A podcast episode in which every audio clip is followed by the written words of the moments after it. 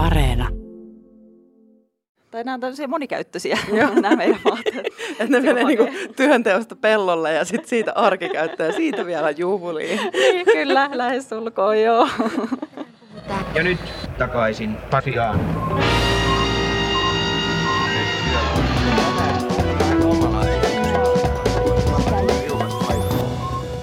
Moron päivää ja tervetuloa takaisin Pasilaan. Täällä hikisestä kopista teitä luonnollisesti tervehtii minä Marjukka Mattila ja toi toinen tuossa on Toivo Haimi.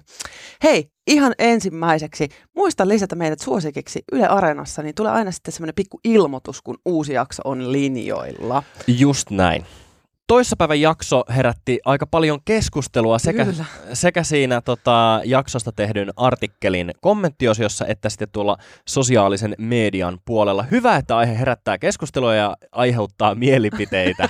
Se, se on ihan tervetullut ilmiö. Ja Mullakin mikä... välillä aiheutuu mielipiteitä Kyllä. Ö, mun pitää heti palata vähän menneisiin aikoihin ja pyytää anteeksi kansalta näin podcastin välityksessä. Mä tein virheen. 9.6. tuli jakso. Se oli se jakso, missä oli Sebastian Tynkkynen vieraana, mutta loppuosiossa, kun kerrattiin viikon uutisia ja mä kerroin sitten Tampereella tapahtuneesta tämmöistä epäilystä palkkamurhasta, niin mä käytin oikeasti tosi ronskia kieltä siinä. Ja tämä termi tappamisen liittyen oli, oli oikeasti väärä ja sain siitä palautetta ja ihan nöyrimmät anteeksi pyynnöt tästä. Toivottavasti mä joudun näitä kovasti pyytelemään enää anteeksi. Mä yritän oikeasti vähän parantaa, parantaa tätä ulosantia. Väli vähän tempautuu. Pahoittelut siitä. Yle uutisoi tällä viikolla, että vaateliikkeiden alennusmyynnit on tänä vuonna suurempia ja pitempiä kuin aikaisempina vuosina. Kauppa on käynyt normaalia hiljaisempana tiedätte kyllä minkä takia mm-hmm. keväällä. Mm-hmm, Mutta hyllyille olisi tulossa jo syksyn mallisto ja sehän tarkoittaa sitä, että kevään mallisto pitää saada myytyä alta pois niin asappina kuin mahdollista ja siksi nämä isot alennusmyynnit. Muotifirmoille se tarkoittaa alhaisia katteita niistä myydyistä tuotteista ja kuluttajille tietty halvempia rytkyjä. Tämä on kuitenkin mun mielestä vähän huolestuttavaa, koska mä olen tietty sydän syrjälläni ihmisten työpaikoista, jotka saattaa olla vaarassa, jos niiden työnantajafirmoilta eli näiltä vaateliikkeiltä lähtee tulot. Isot alennusmyynnit tarkoittaa myös enemmän vaatteita, jotka pitää myydä kaupoista veks, ja ne ei välttämättä päädy kuin muutaman käyttökerran vaatteiksi. Ja ne käyttökerrat on tärkeitä, mutta siitä myöhemmin tuonnempana. Joo, avataan sitä vähän lisää myöhemmin. Mulla on ihan oikeasti toivo tarve tällä hetkellä vaatteille. Okei. Okay. Äh, äh. Siis kaikille selvennykseksi Marjukka ei ole alastonna täällä. Tulla vähän erilainen podcast siitä. Mutta äh, nyt kun puretaan tavallaan niitä kevään ja alkukesän sellaisia niin kuin juhlajonoja, niin tähän loppuvuodelle itselleen rysähti aika paljon, rysähti aika paljon niin sanotusti tota, juhlia. Ja koska mä oon mä, niin mä haluan näyttää edustavalta ja hyvältä. Mä haluan laittaa joku kiva vaatteen päälle. Ja tää, mm-hmm. mä veikkaan, että tämä samainen kela niin pyörii tosi monen ihmisen päässä, joka menee joka vuosi jonnekin juhliin ei voida käyttää sitä samaa mekkoa, joka on ostettu vuonna 2010, vaan pitää päivittää vuoden välein. Ja näille juhlamekoille ja juhlavaatteille harvemmin kertyy käyttökertoja tarpeeksi. Tästäkin puhutaan kohta lisää. Mutta mä mietin, että miten mä lähtisin tänä vuonna tekemään tämän mun juhlavaatevalinnan. Koska jotenkin mä oon vähän sellainen ihminen, että mä haluaisin tehdä kuitenkin niin sanotun ympäristöteon ja ostaa silleen eettisesti ja järkevästi ja vastuullisesti tänä vuonna. Mulla meinaa roikkuu hävettävän paljon vaatekaapissa tällä hetkellä sellaisia kolttuja, jotka on seisonut siellä tosi pitkään. Ja mua hävettää ne. Mä oon oikeasti, tämä mun kulutustottumus vaatteiden ostamisessa on ollut ihan vääränlainen. Ja nyt mä haluan oppia siitä pois. Mä haluan siis valita hyvin. Mä en haluaisi enää ostaa pikamuotia. Ja mä en haluaisi tällä hetkellä lähteä sinne alos, äh, alennusmyyntirekeille, jota on ilmeisesti nyt niin kuin joka kauppa pullollaan. Mutta tällä hetkellä mulla ei ole oikeastaan aikaa kiertää kirpiksi sovittamassa, koska mun on oikeasti vähän kiire tämän kanssa. kirpiksille sen takia en nyt just pääse, koska mä vihaan hikoilua ihan yli kaiken. Ja kirppiksillä tulee aina hiki. Mä en tiedä, tuleeko sulle, tuleeko sulle hiki? No, mä käytän antiperspiranttia. Kyllä mäkin, mutta silti. Naama on vähän ei kiinnosta. Ja kirppiksille mä tarviin aina ää, tota, ihmisiä mukaan. Mulla on pari sellaista tyyppiä, jotka vie mua aina käsi kädessä niin kuin kirppikselle, jotka löytää, näyttää mulle vaatteita, että kokeilen noita. Ja nämä kaksi tyyppiä on valitettavasti tällä hetkellä Norjassa kävelemässä. No tämänpä takia mä päätin sitten lähteä, että mitä mä voisin tehdä sellainen palvella suomalaista tuottajaa, ostaa kestävästi, niin mä päätin lähteä ensimmäisenä käymään suomalaisella Papu-designilla, eli onko sulle tuttu tämmöinen paikka kuin Papu? Ei, en ole ikinä kuullut. Okei. Okay. Papu on siis saanut Eetti ryltä tämmöisen mahtavan ää, eettisyysluokituksen. Se pärjäsi Suomessa parhaiten suomalaisesta vaatevalmistajista, ja tämä Eetti ry siis mittaa, että miten eettinen ja vastuullinen vaatevalmistaja ää, on. Okei, okay. millä mittareilla tätä niin kuin mitataan? Siinä mitataan monta erilaista. Esimerkiksi jos paljastaa hiilijalanjäljen, siitä saa pisteitä. Viestinnästä Vaikka saa se olisi tosi iso. Vaikka. No tietenkin, tietenkin tässä katsotaan myös, että onhan se hiilijalanjälki pieni. Joo. Missä vaatteet valmistetaan, kuka ne valmistetaan, saako valmistajat, maksetaanko valmistajalle hyvää rahaa niistä, ää, kuinka lähellä ne tehdään, minkälaisista materiaaleista, onko se niin luonnon ää, läheisiä materiaaleja sun muuta. Ja tämä papu sai Suomessa parhaan luokituksen, ja tämä luokitus oli B. Ne meni A, B, C, D, E-luokitukset. Niin. Kukaan ei saanut ilmeisesti sitä A-luokkaa. Kukaan ei saanut A-luokkaa. Okay. Ja B, papu siis parhain B-luokassa. Mä päätin lähteä käymään papulla, ja mä juttelin pääsuunnittelijan ja perustajan Anna Kurkelan kanssa. Miten teillä on eettisyys ja ympäristöystävällisyys, niin miten se näkyy näissä papun valmistus- ja suunnitteluprosesseissa? No kyllä se oikeastaan näkyy aika lailla niin kuin tuossa ihan koko prosessissa, että, että kyllä me tosi paljon mietitään niin kuin jo siitä suunnitteluvaiheesta niin kuin ihan sinne tavallaan loppukäyttäjään asti, että, että mitenkä sitten se asiakas sitä tuotetta pitää ja arvostaa ja niin kuin halutaan, että se tuote on pitkäikäinen. Mutta kyllä se ihan lähtee siis niin kuin materiaaleista, että, että halutaan käyttää semmoisia ympäristöystävällisempiä materiaaleja, mutta tietysti myös se laatu on tosi tärkeä, että, että ei haluta sitten myöskään sen suhteen tehdä kompromisseja, että, että olisi niin kuin vaikka huonolaatuisempi materiaali, mikä on sitten vaikka joku luomu tai muuta. Että kyllä se pitää se laatu myös olla, olla kohdallaan. Pyritään tekemään aika pitkälle sellaisia vaatteita, mitä voisi käyttää sekä arjessa että juhlassa. Mä kerran kuullut semmoisen jutun, että jotta niin saataisiin se vaatteen hyötysuhde täydellä, täydellä niin kuin teholla käyttöön. Eli kun se sitten viimein niin kuin haudataan jonnekin maaperään, niin sitä olisi pitänyt käyttää 300 kertaa. Niin onko tämä tämmöinen arkijuhla-aspekti, niin auttaako se juurikin tuohon? Niin no kyllä, se varmasti auttaa. Ja siihen tavallaan, että, että kun se vaate on monikäyttöinen, niin sitten niin kun se myös se asiakas arvostaa sitä tuotetta enemmän. Ja tosiaan kyllähän sitä varmasti tulee käytettyä. Mitä monikäyttöisempi se on, niin sitä niin kuin useimmissa tilaisuuksissa ja enemmän. Miten teidän tämä vaatteiden valmistusprosessi ja suunnitteluprosessi, niin miten ne vertautuu semmoisen niin sanottuun niin bulkkivaatteen tuotantoon? Eli niin kuin, mitä te teette erillä tavalla, mitä joku tuommoinen niin ketju, vaikka nyt Henkka Maukka sun muut tekee? No kyllä nyt varmaan ne tuotteiden valmistusolot on yksi asia, mikä me ollaan sillä tarkkaan huomioitu, että halutaan tietää tosi tarkasti, että missä meidän tuotteet tehdään ja kuka ne tekee ja että valmistajat saa asianmukaista palkkaa ja niin edespäin. Että toki nyt ketjuliikkeetkin niitä varmasti pyrkii huomioimaan, mutta että sitten kun tehdään tuolla Aasiassa halpomaissa, niin, niin se valvominen on tosi paljon hankalampaa. Jos niin kuin, sanotaanko vaikka näin, että jos papu lähtisi tässä vielä kasvamaan ja ulkomaille lähettäisiin viemään niin kuin liikettä ja tuotantoa pitäisi niin kuin nostaa, niin voisitteko te harkita viemään Aasian valmistusta? No kyllä sitä periaatteessa voisi harkita, jos sieltä löytyy tosi hyvä yhteistyökumppani. Ettei se nyt niin kuin lähtökohtaisesti sillä lailla ole suljettu pois, mutta me ollaan valittu se eurooppalainen tuotanto just sen takia, että me pystytään nyt itse niin kuin varmistamaan ne tuotantoolot. No nyt mulla on päällä tämä Lyosel-mekko, eli tämä oli se, mikä oli tehty siitä puukuidusta. Ja tämä tuntuu ihan silkiltä. Siis tämä on niin sileetä ja pehmeätä. Tämä on aivan upea. Tämä on ehkä vähän liian lyhyt, mutta tulisiko tätä sitten käytettyä? Mä en tiedä, ootko itse Marjukka huomannut, mutta mulla ja mun lähipiirillä ainakin on siirtynyt vaatteiden ostaminen ja kulutus enemmän määrästä laatuun. Siihen, että, että ei välttämättä osta sitä pikamuotifirman 15 euron paitaa, vaan ehkä sijoitetaan siihen vähän laadukkaampaan 150 paitaa, jota sitten käytetään monta vuotta. Niin ö, ehkä tämä vaan johtuu siitä, että, että mä en ole enää 20 v ja mulla on ehkä varaa tota, vähän laadukkaampiin vaatteisiin. Tai sitten ehkä, ehkä elämän arvot on muuttunut ja kulutukseen liittyvät asenteet on muuttunut. Miten mieltä sä Marjokka oot tästä? Mä oon itse asiassa ihan samaa mieltä. Ja musta tuntuu, että tämmöinen niin yhteiskunnallinen herääminen tähän pika, pika tota, muodin haittoihin on ollut myös mikä on käynnistänyt itselle se niin kuin katsannon siihen omaan vaatekaappiin ja miltä se näyttää ja mitä siellä oikeastaan on. Myös kaikki kirpparibuumit tukee tosi paljon tätä, että sanotaanko, musta tuntuu, että ei vaikka kymmenen vuotta sitten ollut mitenkään sillä kauhean trendikästä käydä kirppareilla.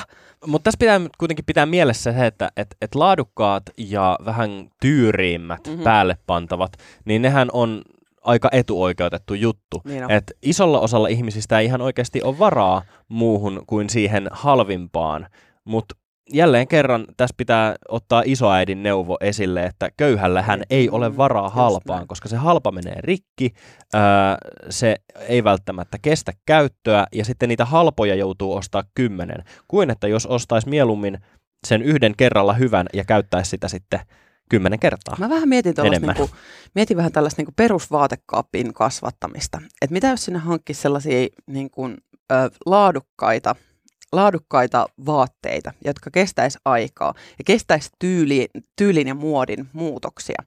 Mutta miten sitä voisi sitten välillä vähän koristaa? Tämä itse asiassa on aika loistava aasinsilta tähän seuraavaan paikkaan, koska mitä jos kaikkea ei tarviskaan aina omistaa, mutta välillä voisi haluta pukeutua johonkin todella näyttämään, todella upeeseen designiin, johon ei välttämättä itsellä olisi koskaan kertaostoksena varaa. Mä tutustuin muutama vuosi sitten tämmöiseen vaatelainamo-konseptiin, mutta mä en ikinä oikein lähtenyt tekemään tämän asian kanssa mitään. Mä ajattelin aluksi, että vaatelainamot vaan johonkin vanhojen tansseihin, vanhojen tansseihin käydään hakemassa sellainen kaksiosainen ö, puku, yläosa joku tota, pinkki ja alaosa joku musta ja siihen kiva tiara. Ja sitten miehille tämä sama toimii, että on joku ankea frakkilainaama. Ei, ei. Nykyään vaatelainaamat on sellaisia ö, vähän erilaisilla konsepteilla toimivia vähän vaatteiden kirjastoja. Eli sieltä voi löytyä todella sellaisia klassisia kappaleita, mutta voi olla myös uutta, jännittävämpää. Vähän niin kuin kirjastossakin on klassiset, klassiset Ilias ja Odysseja. Ja sitten sieltä voi löytyä joku neiti etsivä Vaatelainaamista löytyy ympäri Suomea tällä hetkellä aika paljon, että konsepti on yleistymässä, niin mä päätin lähteä käymään Helsingin Kruunhaassa äh, olevaan tämmöiseen vaatepuuketjun yhteen liikkeeseen, ja siellä mä sain jutella vaatepuun perustajan Soile-Maria Linnanmäen kanssa. Miksi vaatelainaaminen? Miksi tämä on parempaa kuin vaikka ostaminen ja, tai omistaminen? No, eihän se niin mustavalkoista ole. Siis eihän, kyllähän ihmisten pitää myös omistaa vaatteita.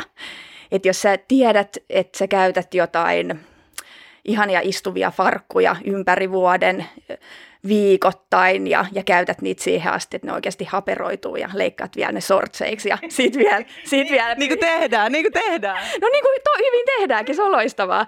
Ja sitten vielä tehdään pölyrätit niistä, niin, niin kyllähän sellaiset vaatekappaleet kannattaa ostaa omaksi. Mun ei tule ikinä käytettyä juhlavaatetta 300 kertaa että voisiko tämä lainaaminen vastata just siihen, että se, se vaate saavuttaa sen hyötysuhteen? No joo, se on just se idea tässä, eli me maksimoidaan se meidän, va- meille tänne hankuttujen vaatteiden käyttökerrat.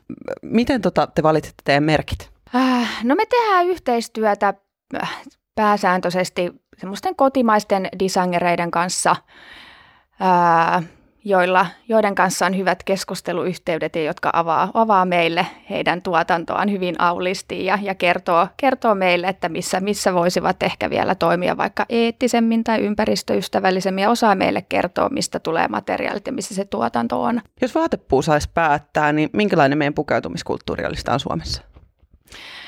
No me tehdään, meidän jotenkin semmoinen visio on se, että, että ää, kaikista paras ja eettisin vaate on siis sellainen vaate, mikä on eniten käytössä. Eli jokaisella naisella tai jokaisella vaikka suomalaisella olisi se niin kuin semmoinen hallittu oma vaatekaappi siellä kotona.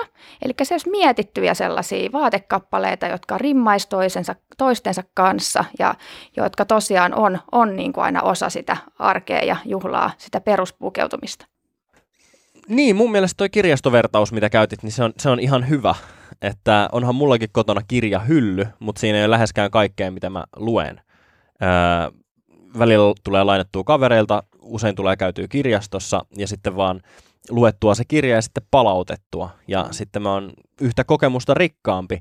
Niin voisi kuvitella, että jos tarvitsee johonkin esimerkiksi juhliin, niin kuin ihan kertakäyttöä varten jonkun vaatteen, niin miksi minä marssisin jonnekin tavarataloon ja sieltä sen vaatekerran ostaisin, kun voisin sitä yhtä kertakäyttöä sen vaatteen lainata? Mä ihastuin siihen ajatukseen siitä, että mä voin niin luoda itse sen tunnelman ja kokeilla jotain muuta, mitä mä normaalisti olisin. Toki se vaatii sen, että mulla pitää olla pohjalla jonkunlainen perusvaatevarasto, joka tarkoittaa sitä, että mitä jos sen perusvaatevaraston rakentaisikin sellaisen niin kuin kestävälle pohjalle. Siellä on vaikka perusmustat paidat, jotka on laadukkaita ja menee monta vuotta, muutamat housut, muutama hame, muutama mekko, ja tietysti sitten on alusvaatteet erikseen sun muut, mutta niitä voisi aina koristaa näillä jollain niin kuin mekolla, joka lainasi sieltä, joka olisi vaikka joku hieno RH upea palettimekko tai jotain muuta – mitä mä en ole ikinä luullut olevani, mutta nyt mulla olisi mahdollisuus siihen. Se, että jos mä ostan itselleni vaikka RH Mekon, mä en pysty takaamaan sitä, että mä saisin sille vaikka sanotaanko 300 käyttökertaa. Vaatteiden kulutushan on tosiaan maailmanlaajuinen ilmiö ja alkaa muodostua pikkuhiljaa ongelmaksi, mutta ratkaisu siihen ongelmaan ei välttämättä ole siinä, että ostaako vai lainaako, tai että mistä ostaa ja mitä kuinka paljon, vaan se vastaus saattaa piillä itse siinä materiaalissa, josta ne vaatteet on tehty.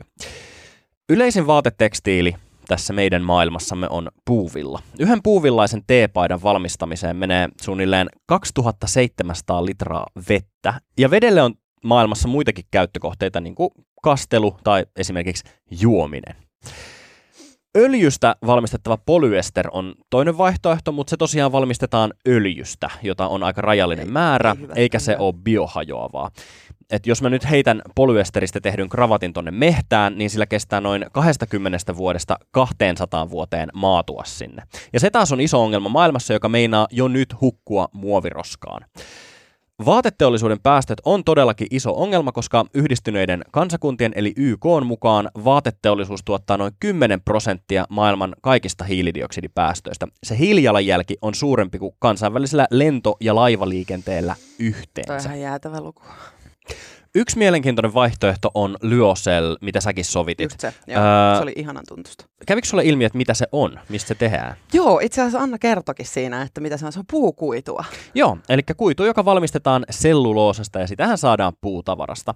Eli sitä lyöselliä saadaan liuottamalla selluloosaa ja sitten sitä liuotettua sellua kehrätään langaksi, josta voidaan sitten valmistaa kangasta. Tämä lyösel on lisäksi täysin biohajoavaa, eli sen voi heittää sinne samaiseen metsään ja se hajoaa sinne korpeen kuin kuuden kuukauden tykkimies. Nyt tarkkakorvainen kuulija huomaakin, että tässähän on sama periaate kuin viskoosissa, jota on ollut markkinoilla jo 1880-luvusta lähtien, mutta lyoselkuitu on noin kaksi kertaa viskoosia vahvempaa. Ja mä voin tälleen niin kuin sitä kokeilleena niin suositella, se oli ihan järkyttävän hyvän tuntusta päällä myöskin. Mm. Siis se oli tosi, tosi hienoa. Mutta tiedätkö sä Marjukka, mikä on Ioncell? Onko tämä sama asia kuin Incel? Ei, ei siis Ioncell. Äh, No mä kerron, mitä se on. Mä nimittäin soitin eilen Itävallan suuntanumerolla äh, professori Herbert Sixtalle.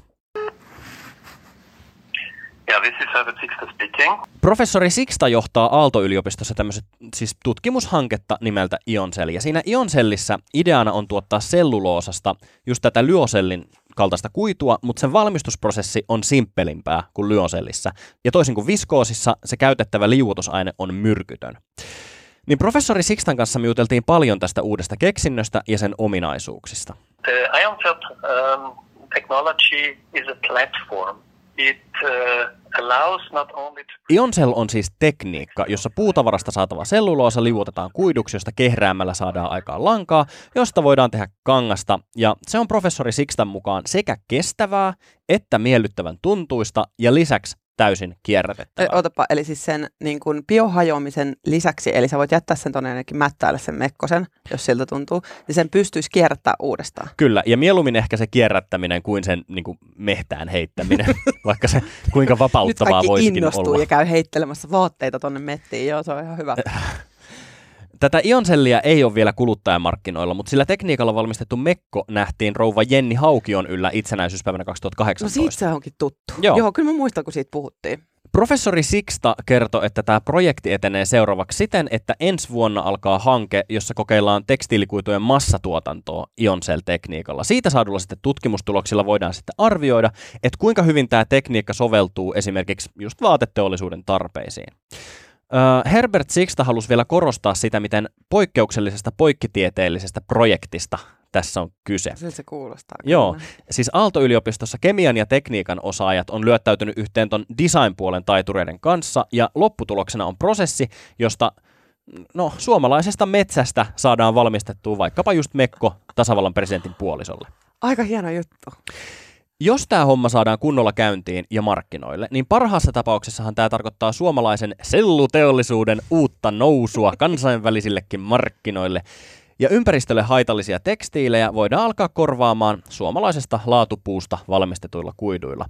Ja jos kuluttajat myös siirtyy ostamaan niitä, niin ihmiset saa ylleen kestävämpiä ja ekologisempia vaatteita.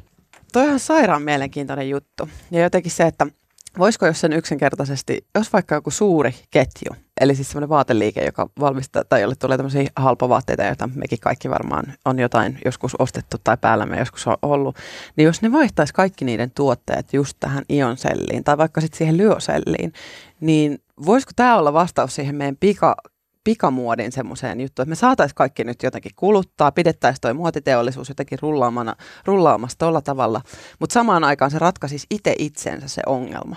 Jos isot ketjut ottaa nyt omakseen tämmöisen lyosellin tai ionsellin, niin sehän on vain osa ongelmaa, mm. koska se on kuitenkin kalliimpaa valmistaa tällaisista kuiduista vaatteita kuin esimerkiksi puuvillasta tai just polyesteristä. Ja se tarkoittaisi sitä, että vaatteiden hinnat nousis. Puhumattakaan sitten siitä, että jos ruvettaisiin maksamaan kunnollisia palkkoja niille ihmisille, jotka ne vaatteet ompelee, mikä sitten nostaisi vaatteiden hintaa entisestään. Se tarkoittaisi varmaan sitä, että ihan kaikilla ei olisi varaa uusiin vaatteisiin. Mm. Marjukka, mihin ratkaisuun sä itse sitten päädyit tässä sun juhlamekko-dilemmassa? Mä ihan oikeasti, oikeasti päädyin vaatelainaamon jäseneksi. Kyllä, ja siis ihan itse maksoin ää, tällaisen pidemmän jäsenyyden kuusi kuukautta kerrallaan, jossa mä saan käydä sitten kerran viikossa, kaksi kertaa viikossa tai jotain tämän tyyppistä, niin käydä siellä sitten lainaamassa vaatteita. Okay.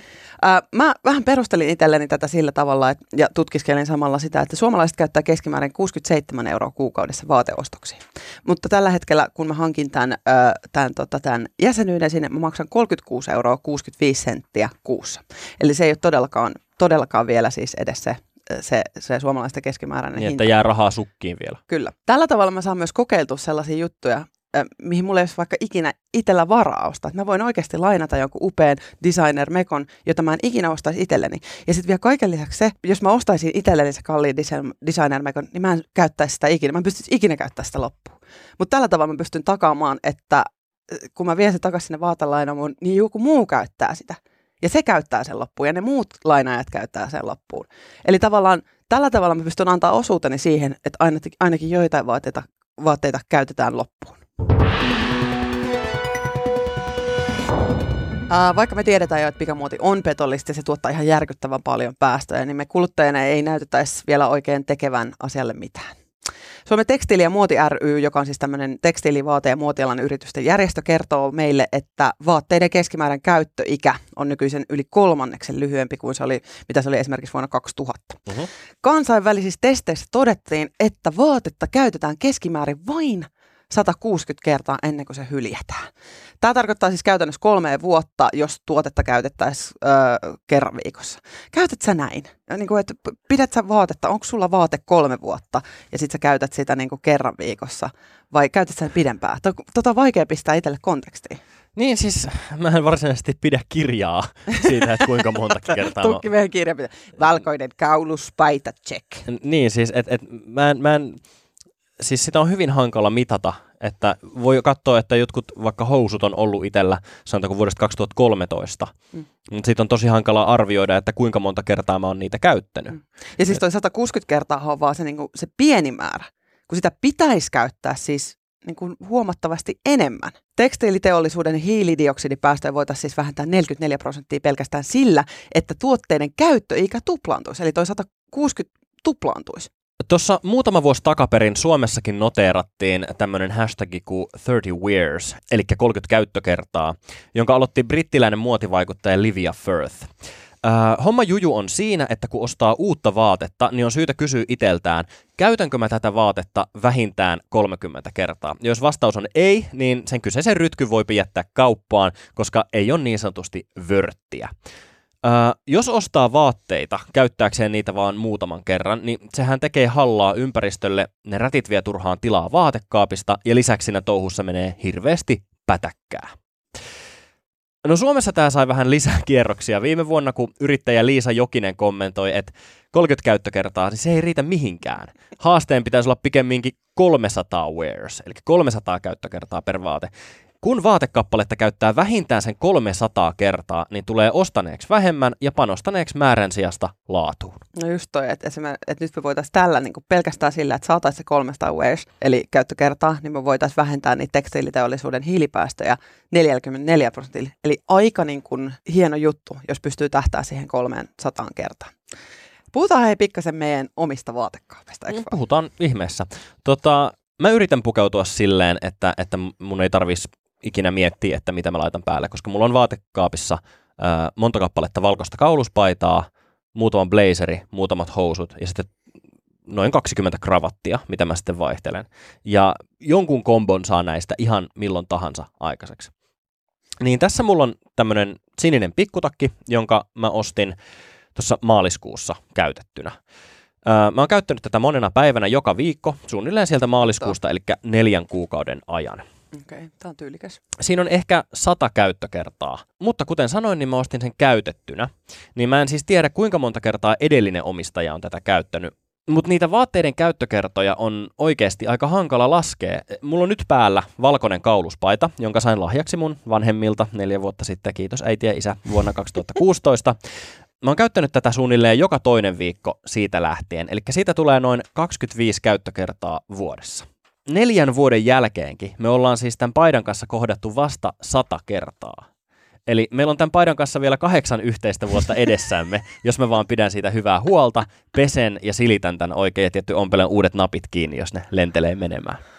No nyt, mä toin sulle kaksi vaatetta tänne näytä, nä, näytettäväksi. Toinen näistä on hutiostos ja toinen näistä on kulutusostot. Mä oon ostanut nämä housut. Ihan sä pääset kohta näitä koskettelemaan ja tunnustelemaan. Nämä housut on ostettu Pietarista ää, vuonna 2010. Mm-hmm. Eli nämä on 10 vuotta vanhat housut. Mä käytän näitä lähinnä tämmöisen kotiyökkärihousuina.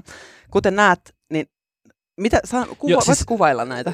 Ne on tommoset trikoohousut, ää, jo, jotka on hieman läpikuultavat, mustat trikoohousut, joissa on melko lailla reikiä ja kulumia. Ja siis näistähän näkyy täysin läpi. Joo, kyllä.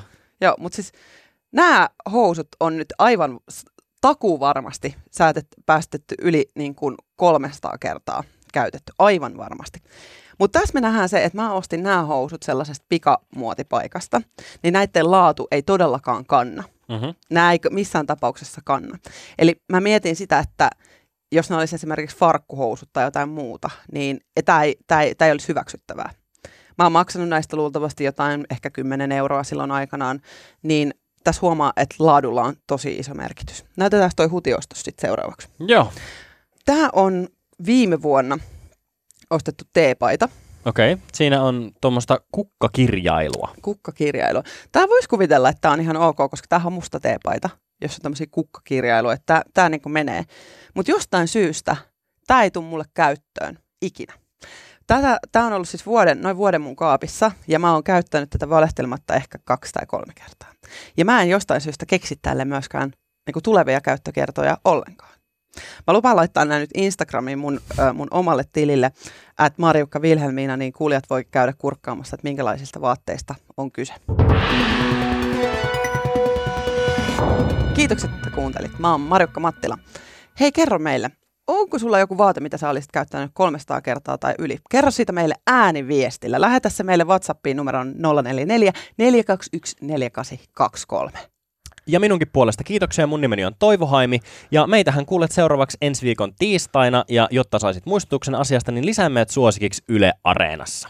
Joo, ja muista seurata myös muun sosiaalisen median puolella. Eli Instassa me ollaan, mä oon at Marjukka Vilhelmiina ja toi toinen tuossa on at Toivo Haimi. Ja muista myös tarkistaa palovarottimen parista. Kiitti, moi. Moikka.